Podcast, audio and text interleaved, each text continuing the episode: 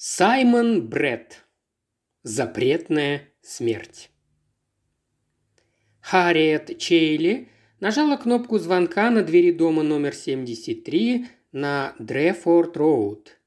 Этот большой эдвардианский особняк находился в той части города, где за последние 10 лет цены на недвижимость взлетели до небес. За приоткрытой дверью гаража она заметила поблескивающий хромом старинный Бентли. Двое старшекурсников на велосипедах у нее за спиной, пребывавшие в характерном для их возраста заблуждении, что всем вокруг интересно знать, о чем они говорят, оживленно обсуждали предстоящую сегодня вечеринку и разбирали по косточкам тех, кого собирались приглашать. Впрочем, этот треп ее только успокаивал, потому что был ей знаком. Казалось, лишь совсем недавно она приезжала в город навестить Дикки – но это было еще до того, как он получил диплом и занялся своими исследованиями. Дикки в те дни разговаривал точно так же. В те дни, когда он еще не ушел с головой в работу, в те дни, когда в его жизни еще было место для чего-то другого. Но это было больше пяти лет назад, а теперь, снова напомнила себе она, наверное, в тысячный раз за последние три дня, Дикки мертв. Ее снова охватило чувство вины. После смерти родителей ей не следовало быть ближе к младшему брату, но со временем это становилось все сложнее и сложнее. В последние годы стало почти невозможно заставить Дикки говорить о чем-то, кроме предмета его исследований. Предмет этот – какая-то особенность синтаксиса старофранцузского языка – был до того туманным, что те, кто имел неосторожность поинтересоваться его сутью, приходилось потом выслушивать получасовую лекцию. Дикки был настоящим специалистом, экспертом с мировым именем. Его приглашали читать лекции на конференции по всему миру – Токио, Сан-Франциско, даже в Париж. В академических кругах он, несомненно, заслужил огромное уважение, но для обычных людей, то есть для всех, чьи интересы не ограничивались данной особенностью старофранцузского синтаксиса – было очевидно, что одержимость Дики превратила его в скучного зануду. Хотя, вдруг подумалась Харриет, в этом он не одинок. Неужели семейный порог? Она знала, что точно так же предана своему делу – работе в британском посольстве в Риме. Спроси ее о любом деле, и результат будет не сильно отличаться. Если бы они нашли время расслабиться и не думать о делах, если бы подумали о чем-нибудь другом, если бы забыли о восьмилетней разнице в возрасте и попытались узнать друг друга получше. Но теперь уже было поздно на это надеяться. Дверь дома номер 73 на Дрефорд-Роуд открылась, и за ней показался мужчина лет 50. Он был в твидовом костюме, круглое лицо обрамляли почти неприлично длинные седые волосы. На нее он смотрел изучающе, без удивления, но явно не догадываясь, кто она. «Добрый день, я Харриет Чейли», – объявила она своим удивительно низким, почти мужским голосом. На его лице тут же появилось сочувствующее выражение. «Ужасно жаль, что все так сложилось. Прошу вас, входите». Он провел ее по длинному коридору, отделанному темными деревянными панелями, в гостиную с низкими кожаными креслами и горами раздутых папок, напоминающую школьную учительскую. На стенах между фотографиями ралли старинных Бентли висели картины в простоватом южноамериканском стиле. «Меня зовут Майкл Бруэр. Я был, наверное, правильно будет сказать, домовладельцем Ричарда, но надеюсь, что и другом тоже. Присаживайтесь». «Спасибо», не хотите ли чаю или кофе?» «Нет, спасибо, я только что пообедала». Он неуверенно присел на ручку кресла. «Не знаю, упоминал ли Ричард когда-нибудь обо мне в письмах?» «Нет, нет, боюсь, что мы не так уж часто переписывались. Можно сказать, что совсем потеряли контакт несколько лет назад». «Да, конечно, иначе бы я знал, что вы его ближайшая родственница и, разумеется, не стал бы так спешить». Он немного подался назад и вдруг, хотя Харриет его ни в чем не обвиняла, принялся защищаться. Мне ужасно неловко, просто он, пока жил здесь, никогда не говорил, что у него есть какие-то родственники. В колледже тоже никто толком не знал о его семье, он ни с кем не делился. Да. И поскольку мало людей приходило к нему сюда, а те, кто приходили, были, скажем так, не были близкими друзьями, да что там говорить, если у него и был друг, так это я. Поэтому, когда пришлось организовать похороны, я подумал, что чем скорее все будет сделано, тем лучше. Харриет твердо кивнула. «Я вам очень благодарна. Поверьте, мисс Чейли, если бы я знал, что у Ричарда есть сестра, я бы никогда... Конечно, не волнуйтесь, просто неудачно сложились обстоятельства. Такое бывает. Да, но выражение его лица так и осталось взволнованным, и Харриет показалось, что ей стоит попытаться его успокоить. В конце концов, этот человек ведь сделал больше, чем кто-либо другой в подобных обстоятельствах.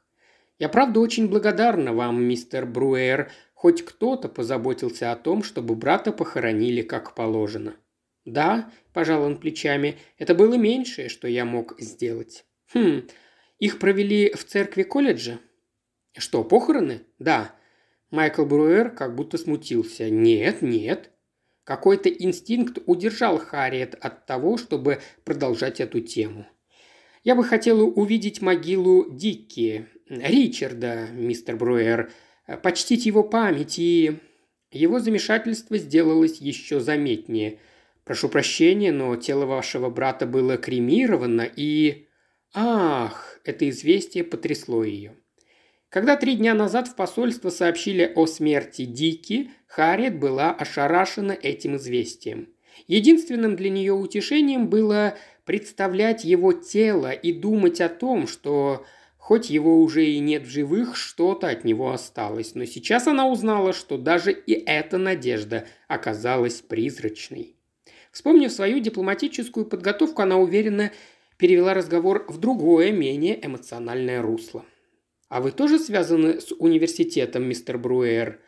«Я немного преподавал в свое время», – сказал он, «но, как вы наверняка знаете из газет, в образовании сейчас занялись сокращением штатов, и вот три года назад меня уволили». «Сочувствую», – формальным тоном произнесла она. «А что вы преподавали?» «Испанский». Харриет кивнула на стены. «И отсюда эти картины?» «Да, я до сих пор езжу в Южную Америку почти каждое лето». «Правда, меня несколько лет назад отправили в Боготу». Видя его удивление, она пояснила. «Я работаю в Министерстве иностранных дел». Он кивнул. «Я плохо знаю Боготу, бывал там всего раз, и то лишь несколько дней». «Понятно». Светская беседа постепенно застыла на мертвой точке. Продолжать ходить вокруг да около было бессмысленно. «Мистер Бруэр», – спросила Харриет с характерной для нее прямотой, – «как умер брат?» Э Я имею в виду, от чего он умер. На его смущение уже было больно смотреть. «По-моему, собравшись с духом, сказал он, в свидетельстве о смерти было указано воспаление легких, но если вы хотите узнать подробнее, обратитесь к доктору». Доктор Харт, как и его кабинет, вид имел невзрачный и даже жалкий. Он и его пиджак спортивного покроя выглядели помято, как будто они вместе устали от бесконечного общения с больными и выявления симптомов. Его приемная была забита кашляющими, жалующимися и студентами, заработавшими нервный срыв в ожидании очередного экзамена. То, как доктор поглядывал на часы, не оставило у Харриет сомнения, что ей уделили время только лишь из вежливости. Первый раз ваш брат обратился ко мне, я думаю, месяца три назад. Он жаловался на проблемы с пищеварением, понос, позывы к рвоте. Я выписал ему лекарства, но они ему, похоже, не помогли. Он еще несколько раз приходил ко мне и все так же без улучшений. Незадолго до его смерти я сам сходил к нему домой, но тогда у него уже началась пневмония и... Доктор пожал плечами – для него это был просто очередной случай, который закончился тем же, чем заканчиваются они все, с той лишь разницей, что на этот раз конец наступил немного раньше, чем можно было ожидать. «Но почему же вы не отправили его в больницу?» – спросила Харриет. Доктор Харт устало кивнул. Я пытался его убедить, когда он приходил ко мне. Я хотел, чтобы он сдал кое-какие анализы, но ваш брат и слышать об этом не желал. Сказал, что у него нет на это времени.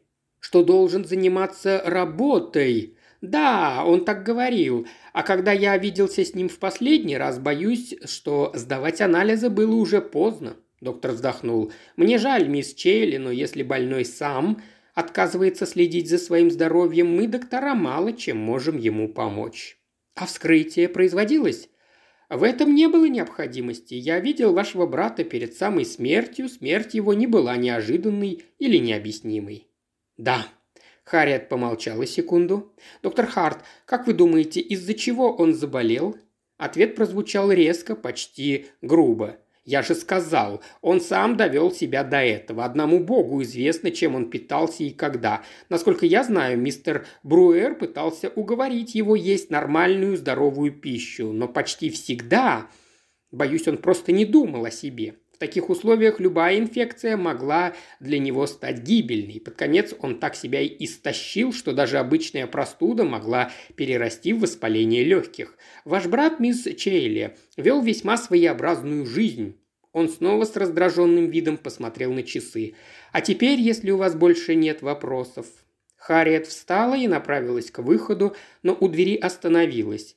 «Вы мне рассказали все, что знаете, доктор Харт?» «Да», – угрюмо проговорил он и опустил взгляд на лежащие на столе бумаги.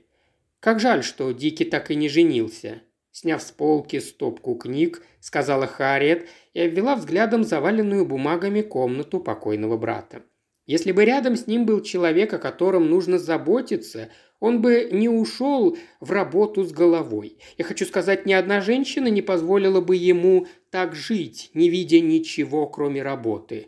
«Вы правы», – вежливо согласился Майкл Бруэр. «Вы не видели, у него были подруги? То есть, может быть, сюда приходил кто-нибудь постоянно?» «Сюда вообще мало кто приходил. Похоже, что брат женщинами вообще не интересовался».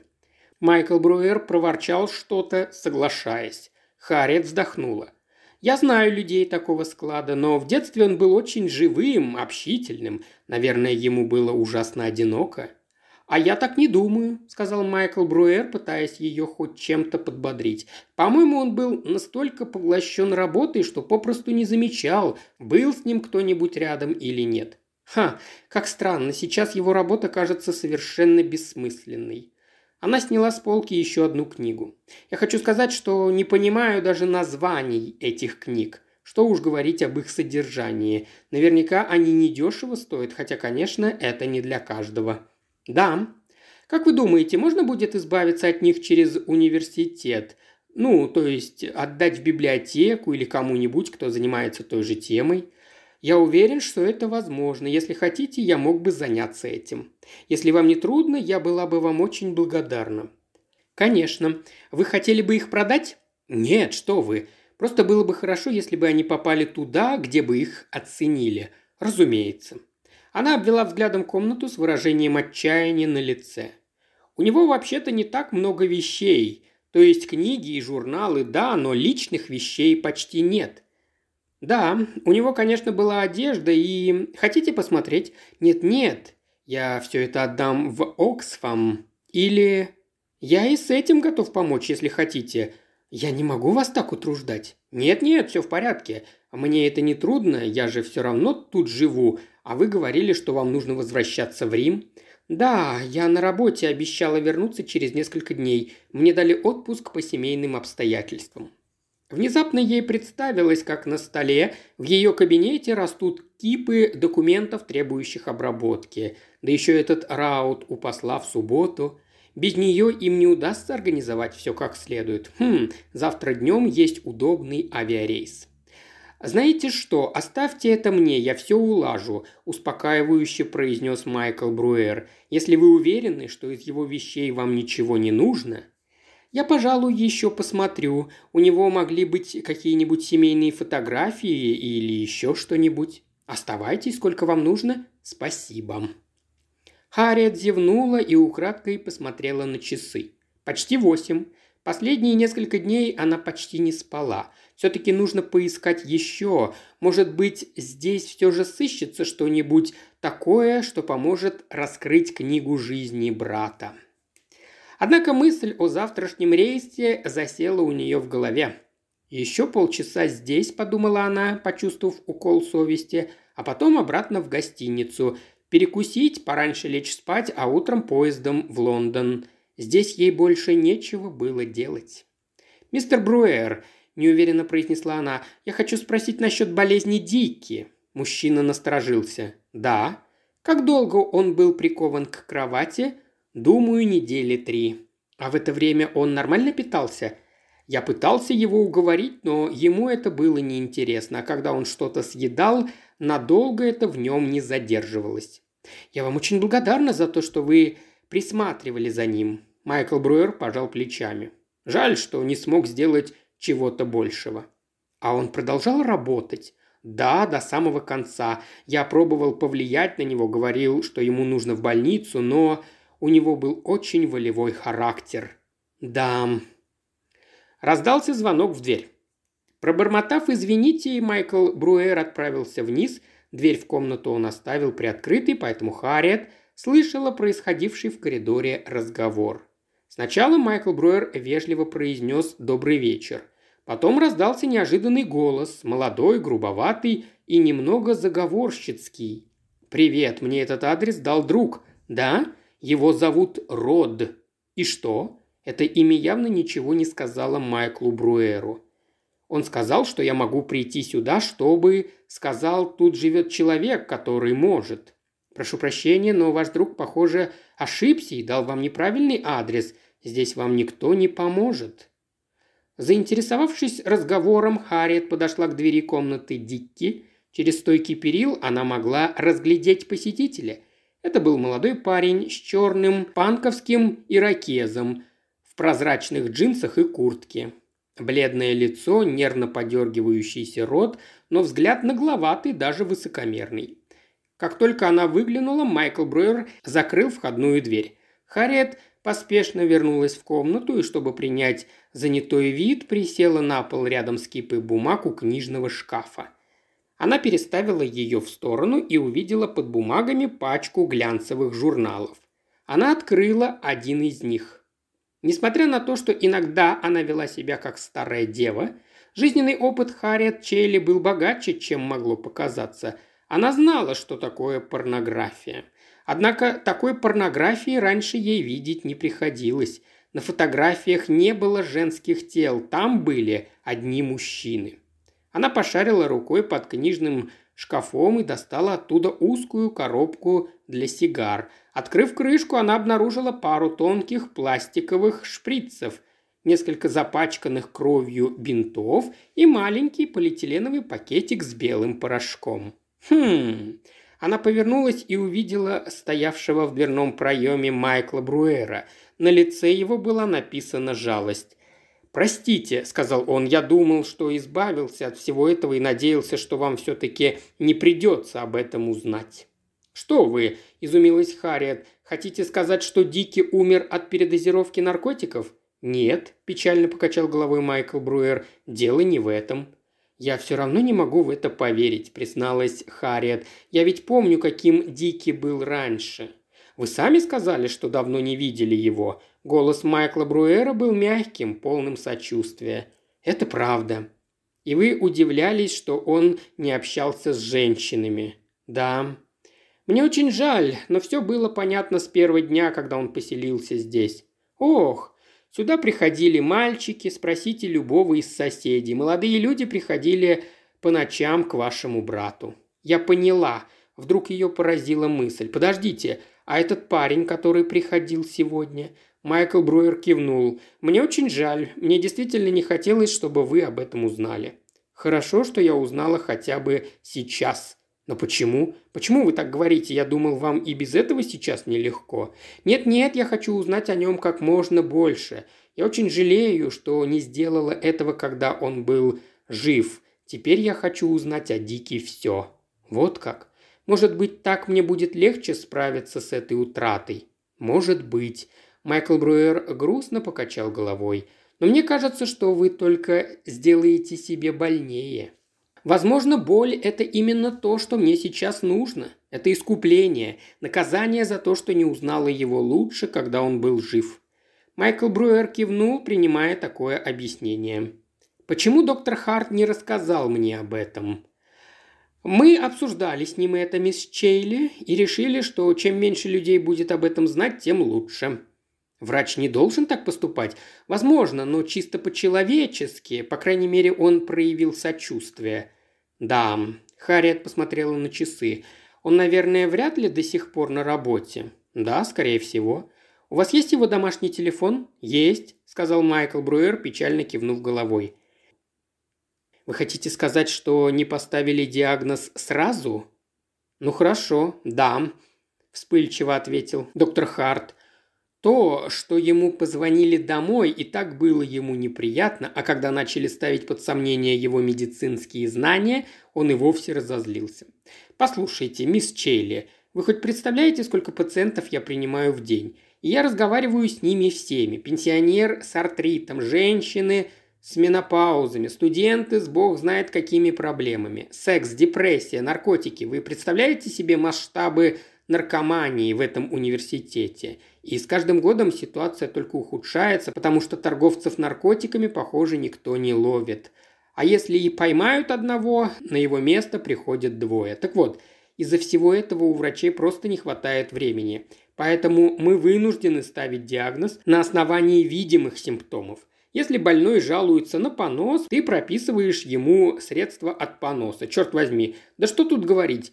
Если о том, что ваш брат был гомосексуалистом, я узнал только перед самой его смертью. Я тоже этого не знала.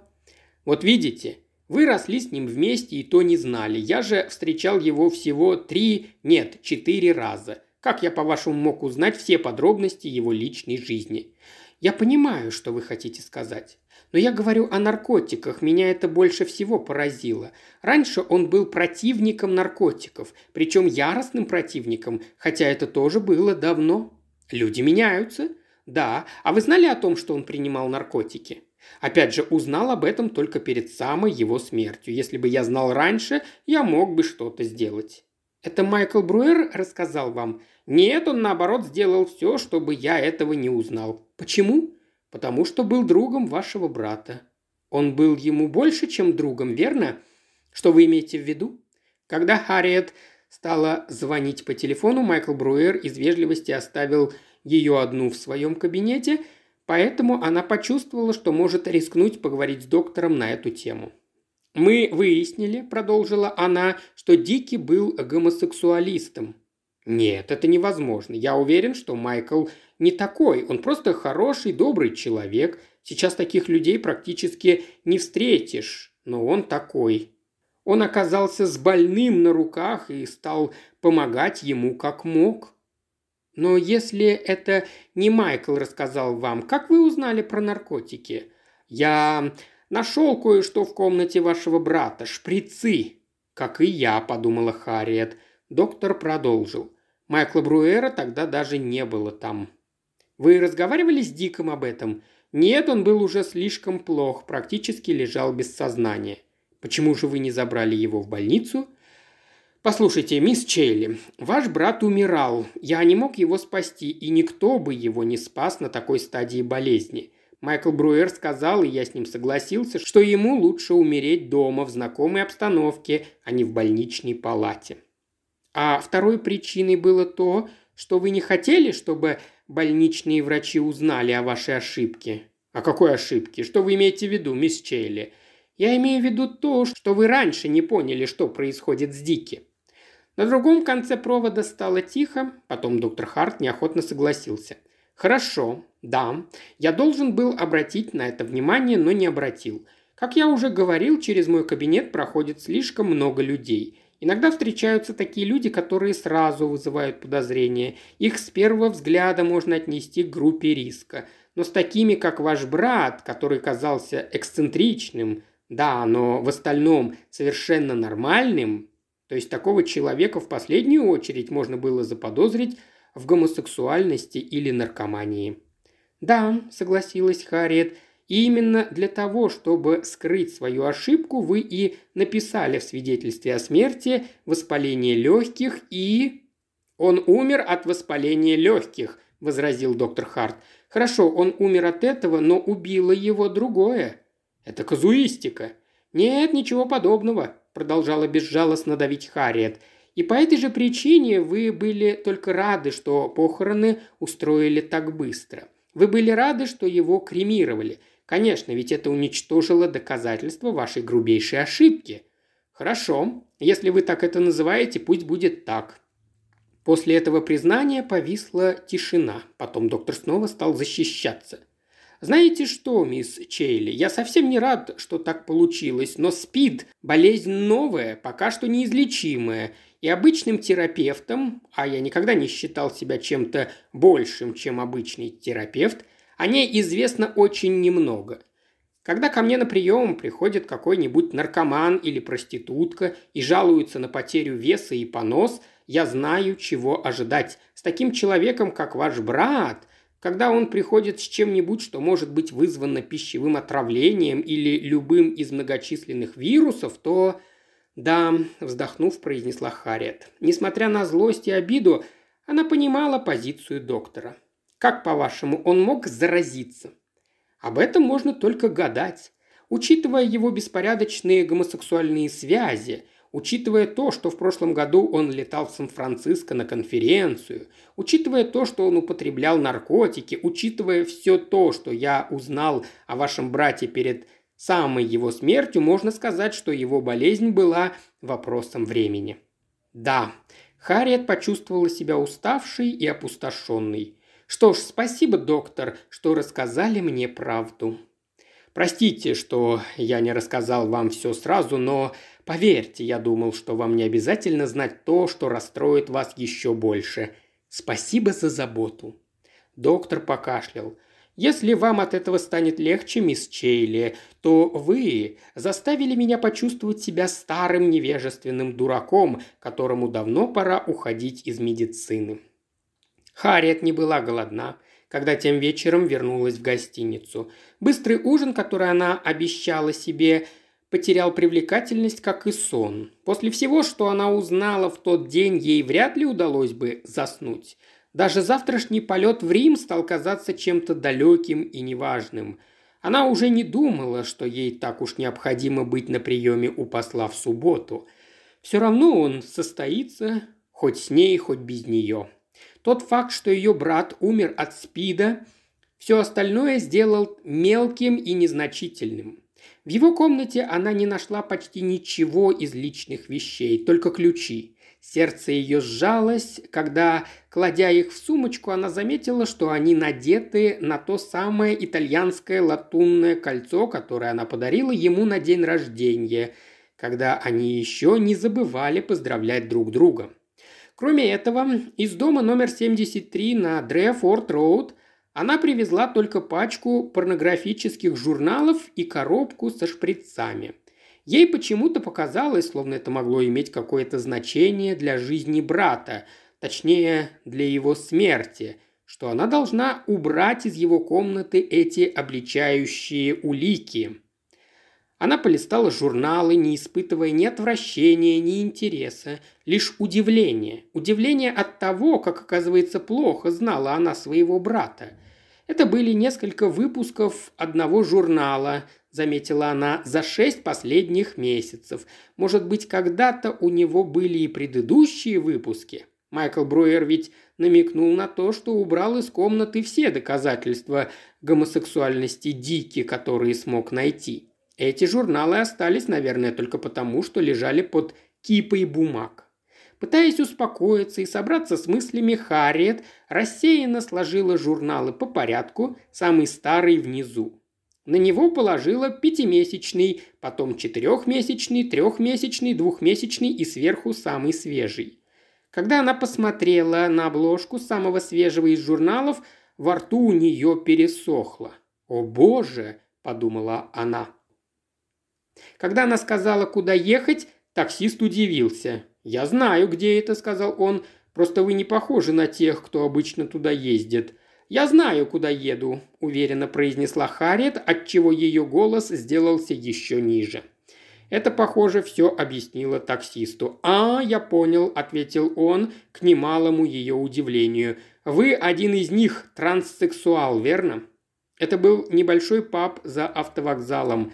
Небольшой и грязный. Мотоциклы вились вокруг него, как насекомые вокруг гнилого фрукта. Харриет была настроена так решительно, что даже не подумала о том, как неуместно будет выглядеть ее стильный итальянский плащ среди кожаных курток с заклепками и потертых джинсов. Заказав красное вино, она не обратила внимания на то, как удивленно поднял брови бармен с густыми усами и серьгой в ухе, и на неприкрытое изумление и приглушенные комментарии остальных посетителей. Она внимательно осмотрела пивную. У бара сидело несколько женщин, хотя синевато-багровые пряди волос и черный вампирский макияж делали их мало похожими на представительниц своего пола. Все же большинство посетителей были мужчинами – Молодые люди с высветленными волосами и измученными глазами, которые в шутку перебрасывались оскорблениями. Мужчины постарше и покрепче, в плотных кожаных куртках, старики в неприметных плащах. Она попыталась представить Дики в этом окружении. Попыталась вообразить молодого человека, которого она помнила с детства. Здесь, в этом пабе, облокотившимся о стойку бара, как все эти мужчины, но разум ее так и не смог нарисовать этот образ. А потом она увидела. Знакомое бледное, как стена, лицо и черный гребень волос на голове. Парень сидел один, позабыв о кружке пива в руке и взволнованно посматривал по сторонам. Харриет Чейли перешла через зал и села рядом с ним. Он не обратил на нее никакого внимания, как будто не заметил. Она прикоснулась к его руке, он тут же отпрянул так, словно она обожгла его. Запавшие испуганные глаза уставились на нее. «Что тебе надо?» – прошипел он. «Поговорить с тобой. Я ничего не сделал, я чистый». Их разговор начал привлекать внимание сидевших вокруг. Они ощетинились и немного, почти незаметно, придвинулись ближе. Вид у них был не самый дружелюбный. «Я просто хочу поговорить», – настойчивым тоном повторила Харриет, снова кладя руку на рукав его джинсовой куртки. На этот раз он вскочил на ноги, и толпа наблюдающих за ними угрожающе зашумела. «Я заплачу», – сказала Харриет. Запавшие глаза обратились на нее. «Деньги?» – она кивнула. «Сколько?» «Двадцать фунтов». Парень кивнул, снова сел и подал головой незаметный знак. Толпа тут же расслабилась и утратила к ним интерес. «И что ты хочешь от меня узнать?» – развязным тоном произнес он. «Я хочу узнать про 73-й дом на Дрефорд-Роуд», – ответила Харриет. Утром следующего дня Майкл Бруэр, вернувшись из магазина, зашел в дом – закрыл за собой дверь и вздрогнул от удивления, когда услышал наверху густой женский голос «Доброе утро». Он резко развернулся и увидел стоящую наверху лестницы мисс Чейли. «Это вы? Извините, что я вошла без спросу, но у меня были ключи Дики». «Конечно. А должен признать, я немного удивлен, снова увидев вас здесь. Я думал, вы собрались сегодня днем лететь в Рим?» «Да, я собиралась сегодня возвращаться», Могу я узнать, что заставило вас передумать? Если подниметесь в комнату Дики, я расскажу. Хорошо. Майкл Броер медленно кивнул. Только если позволите, я сначала отнесу продукты на кухню. Конечно. Может быть, хотите кофе или еще что-нибудь? Нет, спасибо.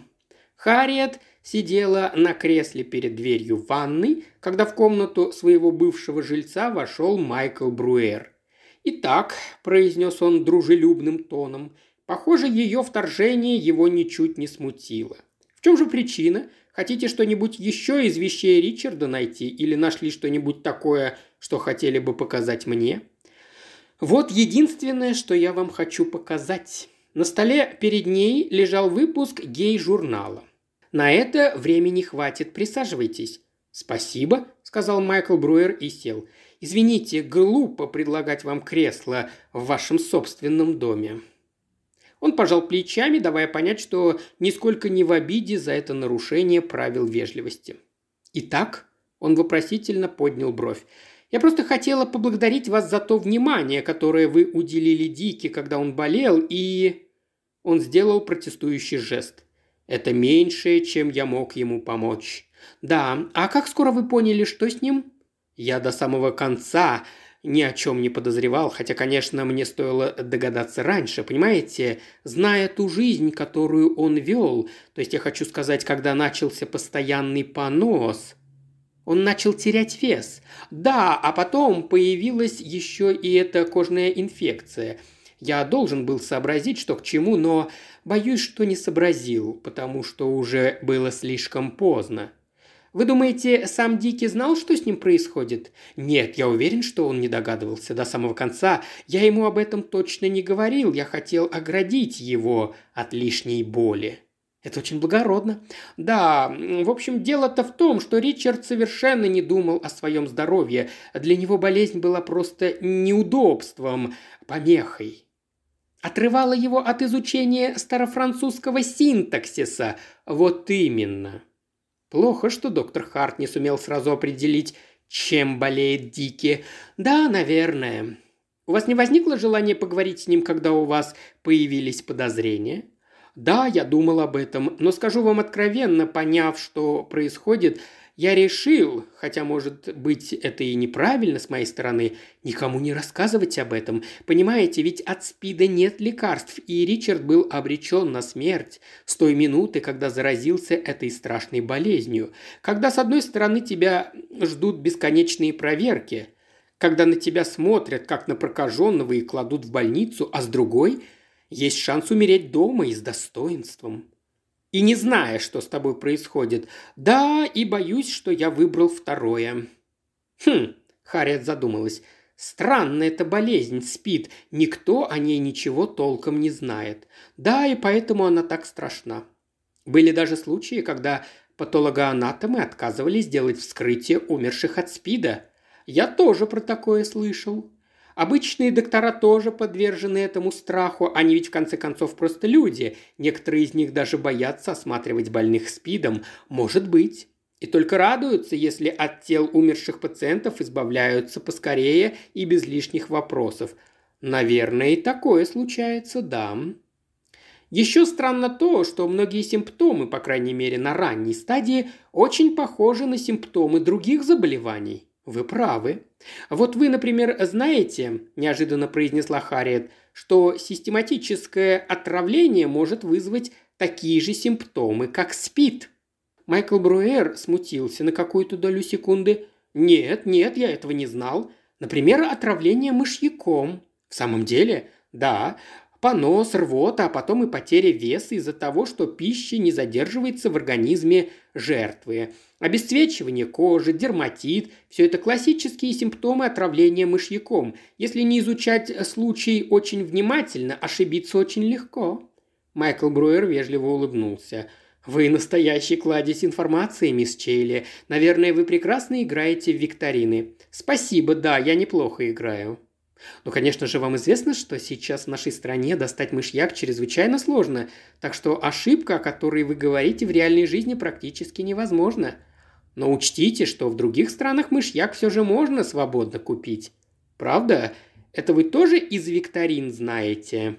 Нет, я просто хочу сказать, что ввести в нашу страну из-за границы мышьяк так же просто, пожалуй, даже еще проще, как другие запрещенные вещества.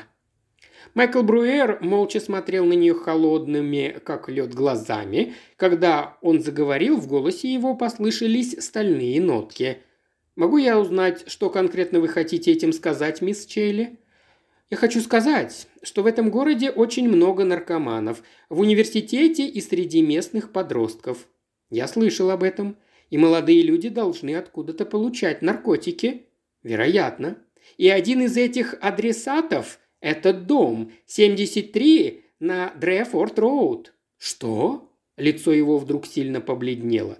«Кто вам такое сказал? Один молодой наркоман?» «Вы что же считаете, что им можно верить?» «Этому я поверила. Это тот парень, который приходил сюда вчера вечером». Ему были нужны не наркотики, он искал... Харриет перебила его. «Мальчик искал наркотики, он мне сам это сказал. Вы все устроили очень ловко. Сделали так, чтобы я подумала, будто он мальчик по вызову и пришел к Дикки. Но он приходил не за этим. Ему были нужны наркотики, как и всем остальным, кто являлся в этот дом по ночам. Но ваш брат, мой брат не был гомосексуалистом. Послушайте, я понимаю, как вам трудно принять то, что ваш член семьи Бросьте, мистер Бруэр, продолжать прикидываться бесполезно. Я знаю, что происходило здесь. Знаете? Голос его стал еще холоднее. Вот уже несколько лет вы возите наркотики из Южной Америки. Не знаю точно, как долго, но наверняка с тех пор, как потеряли работу. Я вас не понимаю. Видите ли, мистер Бруэр, старинные Бентли – дорогое увлечение. У вас должен быть стабильный и немалый доход, чтобы этим заниматься. Но я... Вы придумали отличную схему, и все у вас шло как по маслу, пока Дикки не узнал, чем вы занимаетесь. Он всегда ненавидел наркотики, ненавидел то, что они делают с людьми, и я думаю, он пригрозил вам, что сообщит в полицию о вашем занятии». «Вы не понимаете, что говорите?» «Понимаю», – непреклонным тоном произнесла Харриет. Какое-то время вы водили Дики за нос. Может быть, пообещали, что прекратите продавать наркотики. Может быть, сказали, что сами сознаетесь. Каким-то образом вам удалось выиграть время. Но брат продолжал представлять опасность. А потом вы придумали способ избавиться от него. Причем таким образом, чтобы никто не стал доискиваться причин его смерти. И вы начали систематически травить его, а заодно постарались все устроить так, чтобы выглядело, будто он находился в категории риска. Майкл Бруэр уже взял себя в руки, к нему вернулось его спокойствие. Он задумчиво почесал подбородок. «Предположим, то, что вы говорите, правда. Позвольте узнать, что вас натолкнуло на подобные мысли?» «Две вещи», – твердо ответила Харриет. «Во-первых, эти журналы». Она указала на стол. А что с ними? Подбросить журналы – хорошая мысль. Я думаю, что вы собирали их для себя, а потом ближе к концу подложили их в комнату брата, когда Дики был слишком болен, чтобы замечать, что происходит вокруг. Вы их спрятали, но не слишком тщательно. Специально, чтобы доктор Харт нашел их, так же, как я нашла их вчера. Вы этого не докажете. Думаю, что докажу. По крайней мере, косвенные улики у меня есть. Интересно. Видите этот журнал? Она снова показала на стол. Он вышел всего две недели назад. Но... А тогда Дики уже не вставал с кровати, потому что был слишком слаб, и уж тем более не мог выйти на улицу и покупать журналы. Понятно. Майкл Бруэр уныло кивнул, признавая свою небрежность. Вы упомянули о двух вещах. Он уже почти окончательно потерял уверенность в себе. А второе – это наркотики. Наркотики? С наркотиками это уже был перегиб. Согласна, мы теперь знаем, после всех публичных кампаний этого невозможно не знать, что главные жертвы СПИДа – это неразборчивые в связях гомосексуалисты и наркоманы, которые колются чужими иглами. Чего-то одного было вполне достаточно, чтобы люди начали задумываться о причинах его болезни. Но делать из него и гомосексуалиста, и наркомана – это уже чересчур. Это тоже натолкнуло меня на мысль, что вы имеете доступ к наркотикам. Майкл Бруэр покаянно склонил голову. Да, согласен, это был перебор. «Вы понимаете, — сказала Харриет, — что эти ваши слова фактически равносильны признанию в том, что вы действительно убили моего брата?» «Да», — он мрачно усмехнулся, — «да, я это понимаю». Он медленно ослабил узел на галстуке. «Но и вы должны понять, почему я не боюсь в этом признаться вам. Признаться в том, что вы убили Дики? Да, это я его убил. И я думаю, что о моей тайне не узнает больше никто, потому что вряд ли вы сможете покинуть этот дом живой. Тут он резко сорвал с шеи галстук, конец которого взвился в воздух, как кнут. «Вы и меня хотите убить?» «Вы не оставили мне выбора. Ваш брат тоже не оставил мне выбора. Боюсь, мне пришлось его убить, хотя я этого и не хотел. Но я защищался. В этом деле, знаете ли, не бывает перемирий. Я знаю, – ответила Харриет. «В конце концов, я ведь работаю в Министерстве иностранных дел». Майкл Бруэр снисходительно улыбнулся и начал делать из галстука петлю. «Вы же знаете, как важно выиграть время. Если даже не сработает, все равно стоит попытаться». «Если вы меня задушите», – заметила Харриет, – «замести следы вам будет труднее, чем в прошлый раз. В первый раз вы были куда изобретательнее. Теперь вам еще придется ломать голову над тем, как избавиться от тела». «Чего не сделаешь, когда нужда заставит, дорогая моя», Майкл Бруер медленно двинулся к ней. «Я ценю вашу заботу, но не беспокойтесь, я что-нибудь придумаю». «Более того, храбро продолжила Харриет. «Я не думаю, что даже доктор Харт подпишет свидетельство о моей смерти, если удушение там будет названо естественной смертью». «Черта с два он это подпишет». Новый голос застал врасплох обоих. Дверь ванной отлетела в сторону, и в комнату ворвался доктор Харт. Майкл Бруэр разинул рот от удивления – Рот его захлопнулся с громким щелчком, когда кулак доктора Харта врезался в его подбородок. Еле устояв на ногах, убийца попятился и не стал сопротивляться, когда доктор воткнул ему в запястье иглу шприца. «Пусть отдохнет, пока приедет полиция». «Боже мой!» – пробормотала Харриет. Доктор Харт несколько смутился. «Простите меня. Я вообще-то человек спокойный, но боюсь, когда дело касается наркотиков, я просто свирепею. Когда я ударил его, я бил всех торговцев наркотиками. Когда я думаю о тех несчастных молодых людях, которые проходят через мой кабинет... Да? Вы точно все записали? Конечно. Он сходил в ванную и вернулся с кассетным магнитофоном. Немного отмотав пленку, он нажал кнопку «плей». Признание Майкла Бруэра повторилось. Харриет с сожалением осмотрела комнату. «Никогда не прощу себе», — сказала она, — «что не сошлась с Дики ближе. Но, по крайней мере, теперь я буду знать, что он был таким, каким я его помнила». «Да», — доктор Харт посмотрел на нее, — «спасибо, что обратились ко мне за помощью». «Мне больше не к кому было обратиться. Теперь я хотя бы знаю, что сделал хоть что-то. Я говорил вам, что вы вчера заставили меня почувствовать «Да». «Что ж, по крайней мере, сегодня утром я уже не чувствую себя старым невежественным дураком». Он устало улыбнулся. Во всяком случае, ощущение это стало чуточку меньше.